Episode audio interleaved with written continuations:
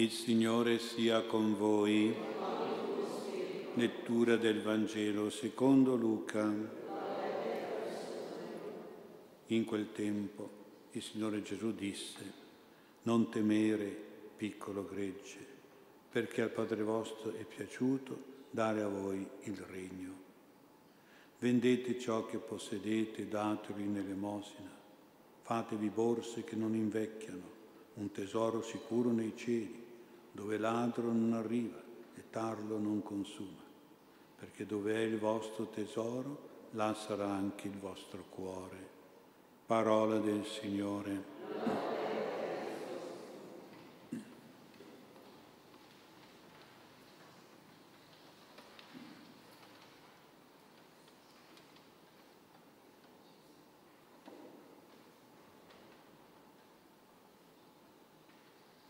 Sia lodato Gesù Cristo.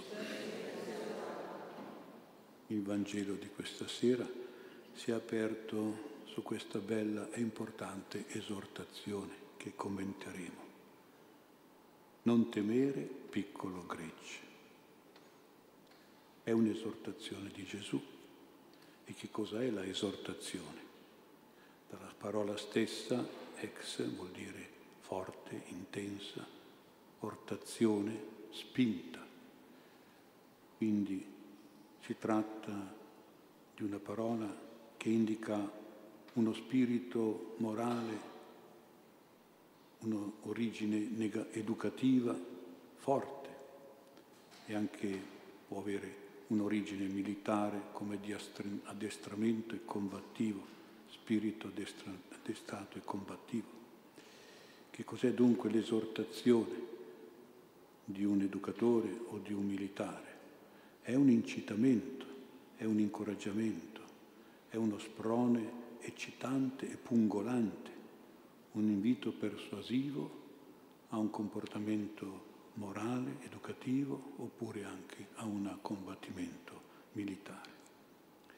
Nel caso di Gesù, che cosa vuol dire? Vediamo dentro questo non temere, vediamo dentro un consiglio utile e autorevole di un papà, un vero papà.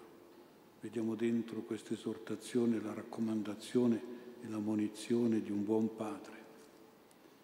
Ma parlando di un gregge, vediamo soprattutto la raccomandazione di un Gesù buon pastore, pastore delle pecore, dall'alto della sua competenza e della sua esperienza pastorale, a riguardo quindi di temi morali, di ideali, di valori per le sue pecore. Io credo che Gesù era ispirato a dire questa esortazione dalle esortazioni sentite da San Giuseppe. Come buon padre era sempre pronto alle esortazioni. Certamente San Giuseppe esortava Gesù stesso, nella sua crescita educativa quindi, ma in genere avrà sentito San Giuseppe esortare tante altre persone attraverso il suo lavoro di falegname, raccontato con tanta gente nella sinagoga, nella vita sociale, nella vita parentale di clan di Nazareth. Era l'uomo delle esortazioni. Ogni buon padre vorrebbe dare una continua esortazione ai suoi figli. Ti raccomando questo, ti raccomando quello, ti raccomando di dire questo, ti raccomando di non fare quello e così via. Io penso che tutti i papà siano ricchi di esortazioni, se sono dei veri papà. Allora, vedendo nelle parole di Gesù lo spirito di un vero padre e di un pastore buono, ci chiediamo qual è l'oggetto primario di questa esortazione evangelica tanto forte e tanto accorata di Gesù.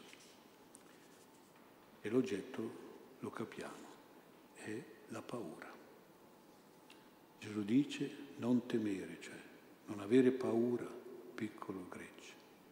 E la paura di essere, per esempio, abbandonato dal pastore, di essere messo in mano a un mercenario invece che a un pastore, di restare senza cibo e acqua, di essere condotta a un pascolo non buono, a un ruscello non buono, la paura di non tornare all'ovile, la paura di essere sbranato e disperso dai lupi. Ecco, quante paure può avere un gregge. Non temere, piccolo gregge, non avere paura. Non c'è solo la paura del gregge, ci sono anche tante paure quante sono le singole persone. Quindi per ogni pecora Gesù dovrebbe dire e dice: non temere, povera pecora. E Gesù lo direbbe a ciascuno di noi, ce lo dice soprattutto con un cuore paterno, come quello di San Giuseppe, imitando proprio il cuore di questo santo suo padre terreno. Soprattutto ce lo dice quando ci vede angosciati e oppressi, quando ci vede ansiosi e terrorizzati, paurosi e trememondi.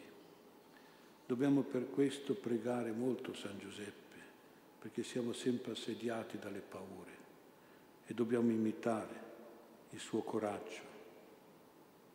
Quante volte sicuramente, io penso, lui ha detto alla Maria, sua sposa, non temere, non avere paura.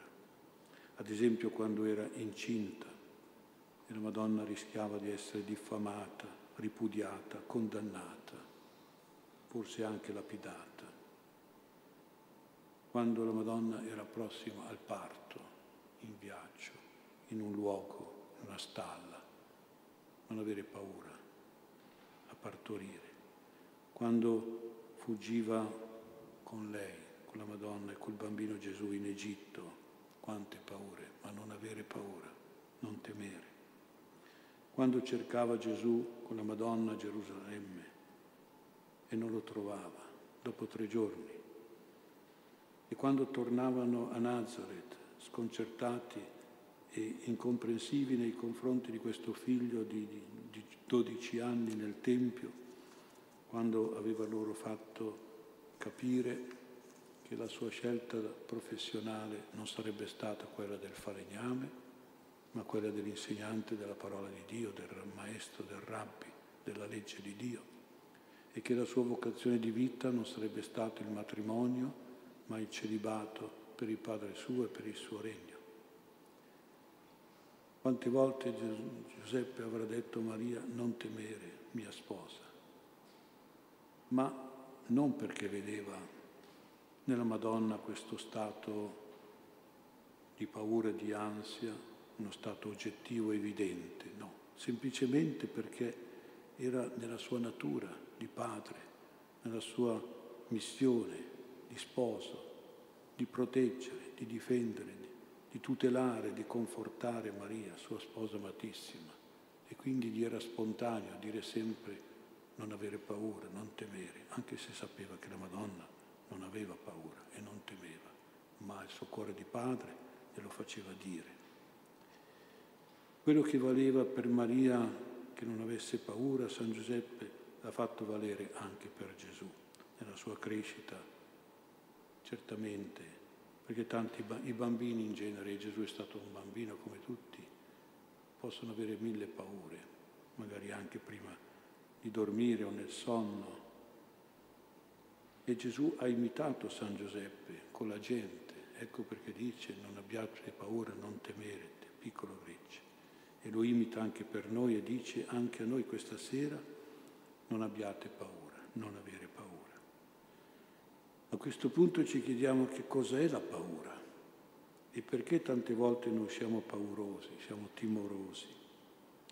Il fatto che Gesù accenni alla piccolezza, non temere piccolo gregge, ci fa subito pensare non tanto alla paura come uno spavento improvviso, ma piuttosto come uno stato d'animo continuo e patologico che è sorto in noi quando eravamo piccoli, quindi fragili, soggetti a tutte le paure di questo mondo.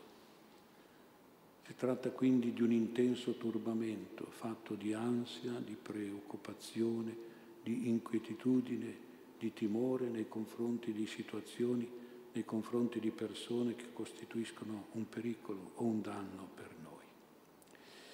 le più gravi e profonde crisi di paura nascono nel seno materno, nei 9 mesi di gravidanza. E a questo bisogna pensarci, perché purtroppo tante mamme non ci pensano e vivono 9 mesi per problemi di vita, di salute, di famiglia, di altre cose, in stato di paura. E poi come nasce questo bambino? Nasce già ansioso, terrorizzato, impaurito.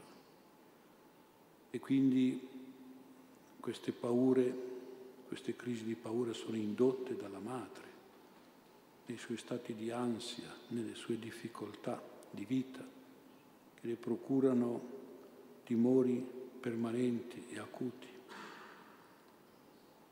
Un recente e giusta proposta di legge vorrebbe far sentire alla mamma il battito del cuore del bambino nel seno materno, prima magari di prendere la decisione dell'aborto. Una bellissima cosa. Ma oggi ci sarebbero delle tecniche audiovisive perfette che fanno vedere anche la vita psichica del bambino in grembo.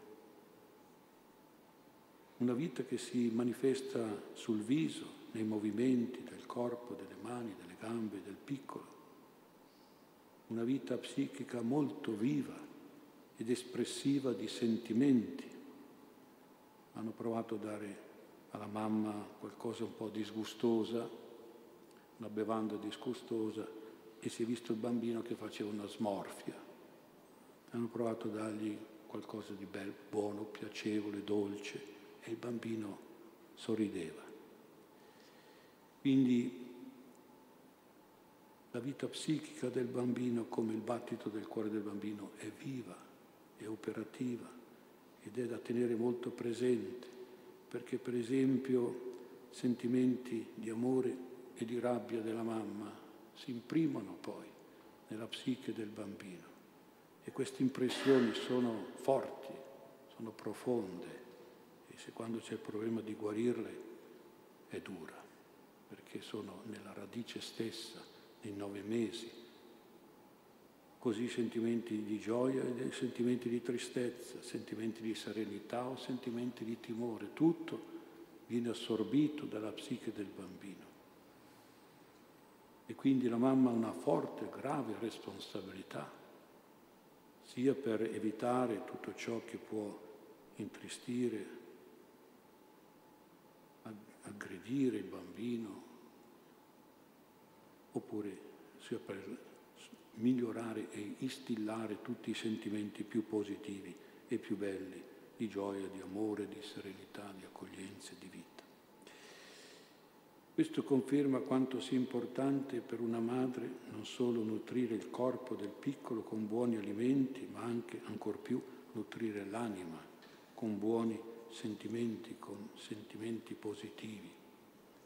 Se questo non avviene, o se malauguratamente avviene il contrario, la psiche prenatale del bambino si ammala. Si crea una ferita in modo spesso grave e permanente. Dall'ansia, dall'agitazione, dalla depressione, dallo scoraggiamento, è una ferita che spurgherà momentaneamente o permanentemente, qualche volta, spurga il sangue ideale, cioè la sofferenza, e il pus ideale della negatività, creando una fragilità, una debolezza psicologica soggetta a traumi persistenti o a picchi improvvisi, creando una bipolarità anche, che può essere da una parte positiva e dall'altra negativa. Quella polarità positiva si esprime di solito a livello intellettuale, a livello morale, a livello sociale, con alti gradi di intelligenza, di razionalità, di onestà, di generosità, di laboriosità, di genialità. E sono persone veramente superiori alle altre, come se uno continua a esercitare un braccio, il braccio si fortifica, i muscoli diventano forti e grandi. Ma poi c'è la parte negativa, che si realizza di solito a livello emotivo, sentimentale, emozionale, impulsivo, incontrollato, reazioni di tipo aggressivo o depressivo. Queste sono le conseguenze.